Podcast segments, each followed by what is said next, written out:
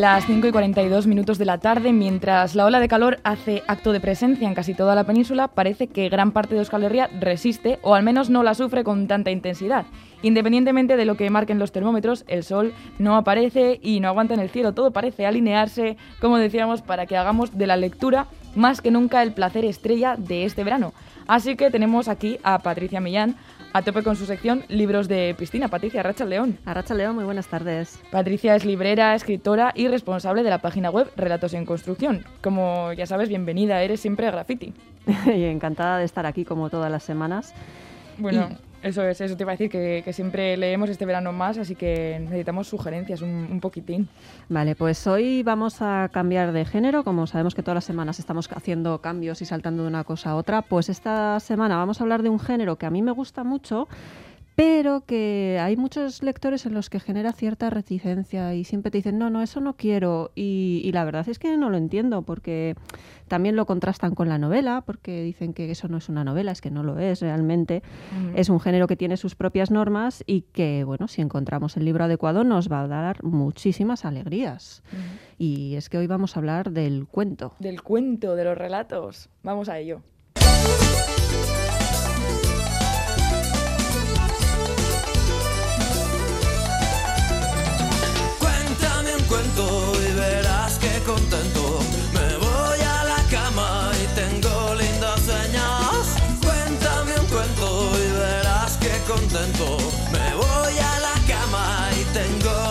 Pues resulta que era un rey que tenía tres hijas. Las metió en tres botijas y las tapó con pez.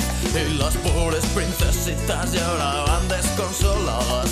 Y su padre les gritaba que por favor se.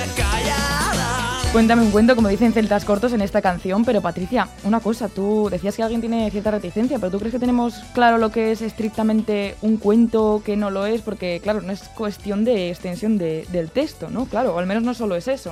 No, no solamente es eso, y es bastante complicado definir exactamente lo que es un cuento. Ya empezamos ya directamente por el nombre, hay gente que le llama cuento, hay gente que piensa que cuento es como muy infantil, prefiere llamarle relato corto. Eh, también nos podemos mover por el campo del, del hiper, eh, bueno, del microrelato, del relato hiperbreve. Podemos llegar hasta la novela o la nouvelle. Entonces estamos trabajando como en muchísimas eh, extensiones de texto. Y, y, bueno, eh, es muy de complicada definir qué es exactamente un cuento, ¿no? Lo que sí que creo es que es un error eh, precisamente compararlo con una novela, porque eh, tienen sus propias normas. eh, mucha gente piensa, es que es más fácil escribir un cuento que una novela, y eso no es cierto. Un cuento exige mucha precisión, exige tener muy claras las ideas porque tienes menos margen para contar cosas.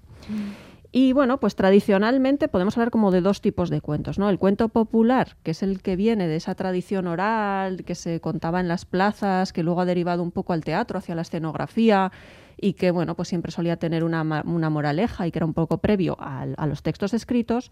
Y luego tenemos el cuento literario, que es eh, la fórmula literaria como tal, que es muchísimo más nuevo y que es incluso posterior a la novela. España tiene tradición de cuentistas, pero sí que es cierto que no tan potentes igual como en otros países. Además, bueno, tenemos que sumar que, que tradicionalmente el cuento tiene como mucho vínculo con, con la prensa, porque, y de nuevo aquí tenemos un caso un poco raro, por ejemplo, en Estados Unidos eh, muchísimos de los grandes escritores empezaron publicando eh, cuentos en revistas especializadas. Se cobraba por ello y además, bueno, pues generaban ya como un público que ya les gustaba su trabajo y demás. Aquí no hay, a día de hoy hay muy poquitas revistas que estén especializadas en, en cuento y esa fórmula no funciona tanto. Entonces, bueno, pues ahí tenemos un poquito una pata coja. Y, bueno, pues como os comentaba, no, no, tiene un criterio unificado respecto a extensión, entonces no tiene mucho sentido pensar en esto es un relato corto, esto es una novela, no, es más interesante pensar que, que en un relato o en un cuento la narración tiene que ser un cambio de estado. Sucede una cosa normalmente, mientras que en una novela lo que tenemos es una concatenación de cosas que van pasando, Eso porque es. tiene mucho más margen. Entonces, bueno, pues eh, en todo caso, bueno, pues eh, lo que queremos hoy es un poco romper este prejuicio popular, incluso a veces prejuicio editorial. A las editoriales también se lo piensan si, si publicar relatos o no, porque saben que el público pues no es tan proclive a leerlos, aunque bueno, en España tenemos editoriales de relatos maravillosas, como por ejemplo estoy pensando en Páginas de Espuma, que está especializada 100% en relato prácticamente y que, publica auténticas maravillas. ¿no? Entonces, bueno, pues para romper un poco este pequeño prejuicio y animar a la gente a que lea algo de relato corto, pues vamos a traer dos novelos, eh, uy, perdón, dos, dos libros que se han publicado los dos este año, son muy recientes y que son estupendos y que además eh, forman un poco lo que se llama ciclo de cuentos, que es cuando todos los cuentos son independientes dentro del libro, pero sí que tienen cierta relación entre ellos que hacen que se puedan leer como un todo. Y que le da un poquitito de magia también a su vez, ¿no? Sí, sí, sí, sí, sí. Vamos, vamos con ellos.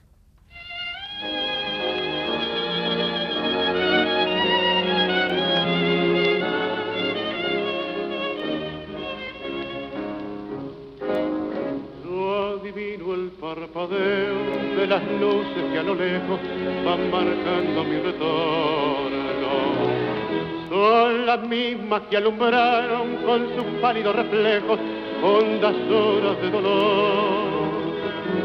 Y aunque no quise el regreso, Arrancamos la primera recomendación de, de hoy con Volver de Carlos Gardel, Gardel, argentino, como también lo es el autor, el primer autor del que vamos a hablar, ¿no, Patricia? Pues sí, vamos a hablar de una colección muy breve de relatos que se titula Con otro sol. Eh, este libro fue publicado originalmente en 1974. eh, su autor es el argentino Diego Angelino. Eh, se ganó además los elogios de Victoria Ocampo, entre otros, y recibió el premio de la Nación, que tenía un jurado integrado por figuras de la talla de Jorge Luis Borges, Adolfo Bioy Casares y Eduardo Mallea. Y tenemos la enorme suerte de que este año una editorial bastante jovencita, aunque ya con títulos de peso, eh, que es Malas Tierras, pues ha decidido publicarlo, lo ha recuperado. Y bueno, pues los aficionados al relato estamos contentos por ello, porque vamos a tener la oportunidad de disfrutar de esta maravilla. Y tanto que sí, que vamos a, a encontrar en este libro. Pues vamos a encontrar una colección de relatos, en este caso son muy, muy, muy breves, de apenas dos, tres páginas cada uno, que todos ellos tienen en común un espacio físico. Todo sucede en Campo del Banco, que es un lugar en el interior de Argentina donde hombres y mujeres sobreviven en un entorno muy amenazante, muy árido. Eh, es muy interesante porque, por un lado, eh, los cuentos son como muy opresivos, como que ahogan mucho, pero al mismo tiempo el espacio físico es como muy amplio, es como medio desértico, con montañas, eh, entonces como que juega mucho a ese contraste y genera cierta inquietud, ¿no? Vamos a encontrar historias como una viuda que se enfrenta al asedio de una familia o un hombre que agoniza en compañía de, de su caballo, entre otras.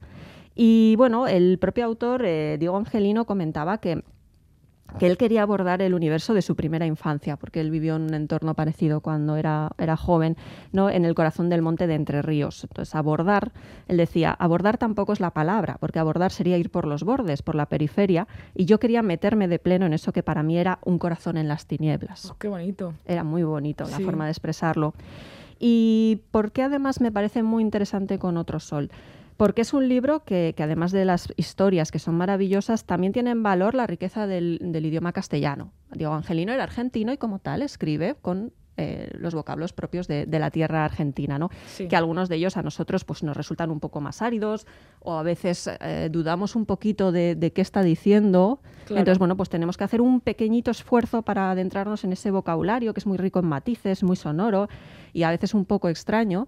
Y ahora que estamos en un momento donde muchas veces se discute sobre si todos los textos literarios tienen que ser neutros, en un castellano neutro, saber qué es un castellano neutro, pues eh, tiene muchísimo valor. Yo creo que, que mantener, eh, cuando se publica en España un libro como este, mantener eh, los vocablos originales. ¿no? Y, y, por ejemplo, estoy pensando en Panza de Burro de Adriana Abreu, Sí. que el año pasado fue un boom. Ese libro, uno de sus principales valores es también precisamente que mantiene todo el vocabulario típico de, de las Islas Canarias y eso también lo pone en valor y es muy interesante. Desde luego. Y bueno, un poco lo que os comentaba, ¿no? Son relatos muy, muy breves, de muy pocas páginas, nada de paja. Vamos todos directos al grano eh, en, a situaciones que desencadenan también lo peor de, los seres humanos. Todos los personajes son como muy contenidos hasta que de repente explotan y derraman codicia y derraman odio. Y, y bueno, pues eh, Victoria Ocampo, como comentaba, eh, decía que le gustaba la simplicidad directa y la manera de contar Mm, que- de, de- de este autor. Eso es, que había que se había inspirado ¿no? en donde él había nacido y demás, que no le sonaba raro todas estas historias, porque Eso ahí es. estaba la inspiración, pero ¿qué, qué más nos puedes contar sobre, sobre él, sobre Diego Angelino? Bueno, pues para quien quiera un poco comparar eh, qué, qué puede encontrarse ¿no? en estos relatos, pues era un lector voraz de, de escritores, sobre todo los norteamericanos Hemingway, de Sherwood Anderson, de Flannery O'Connor, de Faulkner o de Catherine Ann Porter, pero también de Rulfo, de Quiroga, entre otros muchos. ¿no? Y eh, sobre todo un poco lo que comentaba, que lo más notorio de estas ficciones es esa prosa, esa recreación de un universo muy pequeño donde eh, la naturaleza, los animales, los insectos, eh, el propio paso del tiempo se mezclan, se juntan con la situación del hombre y crean un todo, ¿no? Y bueno, Angelino decía que el pasado, que ese pobre bagaje de riquezas, es lo más concreto que nos va dejando la existencia. Y en mi exilio patagónico era lo único que yo disponía y lo que quise dibujar, ¿no? Y además mencionaba a versos de Machado, que dicen que de lejos se ve más claro, pues él desde el presente intentó recuperar un poco lo que era su infancia. Pues anotada queda esta primera sugerencia de Diego Angelino, así que vamos con la segunda.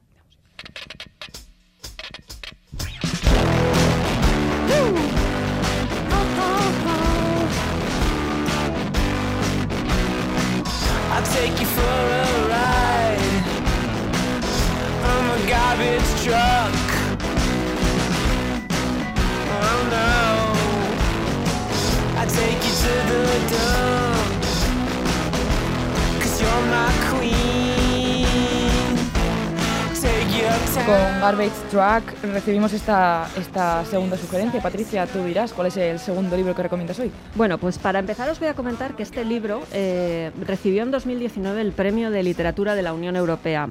Eh, en términos de premios literarios ya sabemos que la cosa es muy discutible, que si el jurado, que si está comprado, que si no está comprado, Claro. pero eh, los premios eh, de literatura de la Unión Europea son premios que a mí personalmente, los que he tenido oportunidad de leer hasta el momento, siempre me han sorprendido y siempre me han parecido obras muy muy interesantes, ¿no?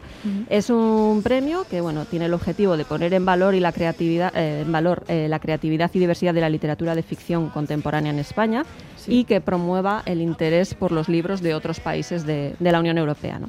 Se creó por la Comisión Europea en 2009 y está abierto a 41 países que participan en el programa Europa Creativa. Entonces, cada año eh, los jurados de un tercio de los países, porque se van rotando, entonces eh, un tercio de los países elige cada uno de ellos su libro por ejemplo, eh, en España han sido galardonados, entre otros, el año pasado fue eh, Irene Solá con Canto yo y la montaña baila. Sí. Eh, hace varios años fue, por ejemplo, Jesús Carrasco. eh, no me acuerdo ahora el título, sé que no era Intemperie, era la segunda novela que, que sacó. Sí. Y eso, y son unos premios a los que merece un poco la pena seguirles, seguirles la pista. Y el libro del que vamos a hablar hoy, que, que, como he comentado ganó en 2019 el Premio de Literatura de la Unión Europea, es Madres y Camioneros de la escritora eslovaca Ivana Dro- oh, perdón, Dobrakovova. Ujú, Ya con, solamente con el título es súper sugerente. Es súper sugerente, la portada también es maravillosa, está editada por eh, Sexto Piso en España. Y bueno, eh, la autora, eh, incluso ella misma, eh, que está sentada en Turín, es también traductora, por ejemplo, ha traducido en, en Italia las novelas de Elena Ferrante, pues plantea la duda de si realmente sus libros son relatos, porque sí, en este caso, a diferencia del anterior, son muy largos. Estamos hablando de que el Ah. libro tiene cinco relatos, que el más corto son casi 30 páginas y el más largo anda cerca de las 60. O sea que ya prácticamente podríamos considerar las novelas cortas, por un poco por la extensión. Aquí en la extensión sí. Aquí sí. y bueno, ¿de qué vamos a, qué vamos a encontrar en, en Madres y Camioneros? Pues bueno, el libro nos cuenta en cinco relatos la vida o parte de la vida de cinco mujeres eh, que se mueven entre las calles de Bratislava y las calles de Turín, eh, que son Svetlana, Ivana, Olivia, Lara y Verónica. Vale. Son cinco mujeres eh, en un momento vital eh, que detestan, en una situación muy complicada, todas ellas, con personalidades y circunstancias eh, totalmente diferentes, y que sin embargo, eh, y es un poco el hilo que une también todos los cuentos, como comentábamos antes, coinciden en que todas perciben a sus madres como una figura de proporciones casi míticas que las paraliza y que no las permite continuar, ¿no? y que las está Wow. condenando a una infancia eh, de la que no consiguen salir. Mientras que los padres eh, son roles masculinos que están muy desdibujados, son como incluso uno de los cuantos habla de que no tiene le falta como una tercera dimensión, que son muy grises y son padres ausentes. Y un poco de ahí también viene el título, porque lo de camionero se refiere un poco pues eso, a la profesión del camionero, que tradicionalmente era ejercida por un hombre que pasaba mucho tiempo fuera de sus casas pues porque estaba trabajando. Entonces e, era esa imagen del padre ausente. ¿no? Sí, lo que significa más bien. Eso es. Entonces eh, son cuentos muy interesantes. eh, no son cuentos, no sé, eh, decir feministas o, o centrados exclusivamente en, circunstancias de la mujer, aunque bueno, pues eh, eh, la, escritora ha optado por, cinco protagonistas. Eh, son cuentos que hablan del cuerpo, de la sexualidad, de relaciones de pareja, de obsesiones, de traumas, y son mujeres que muestran una extraña fragilidad, que parecen que están todas ellas como en el borde, ¿no? Que estás viendo su historia y está narrada de forma que ves que ya como que no tienen salida, o caen al precipicio y se hunden completamente, o consiguen sublevarse, consiguen reaccionar y salen adelante, pero no termina en ningún momento de aclararnos esta situación, nos dejan un poco ahí pendientes del hilo. Entonces, eh, son básicamente eh, puntos de suspensión en el tiempo. En cierto modo, ya están como colapsadas.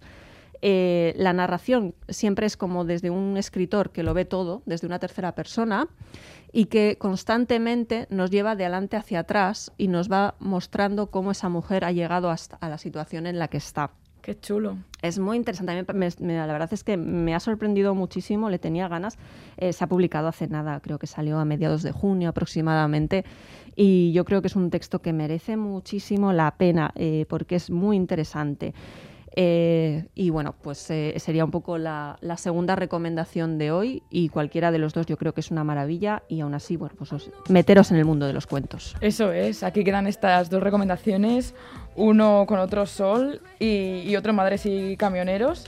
Y no solo eso, sino también esas editoriales que has mencionado, Malas Tierras y Páginas de Espuma, por si nos interesa también le podemos echar Eso un es. ojillo. Bueno, y E Madres y Camioneros de sexto piso. Ah, eso es. Eh, sí, pero bueno, Páginas de Espuma tiene joyas. Eso También. es. Oh, esas, esas son bastantes ya recomendaciones Sí. para que le echemos un ojo. Incluso el Premio de Literatura de la Unión Europea también, si queremos curiosear un poco por internet. Eso es. Ahí queda eso, Patricia Millán, nuestra librera grafitera. Mi Esker, muchísimas gracias por estas sugerencias y te esperamos con ganas para la semana que viene. Y Aquí estaremos la semana que viene con cosas nuevas. Eso es, Gerarte. Quiero darte Racha León. Agur. Agur. Volvemos después del boletín informativo de las 6 de la tarde.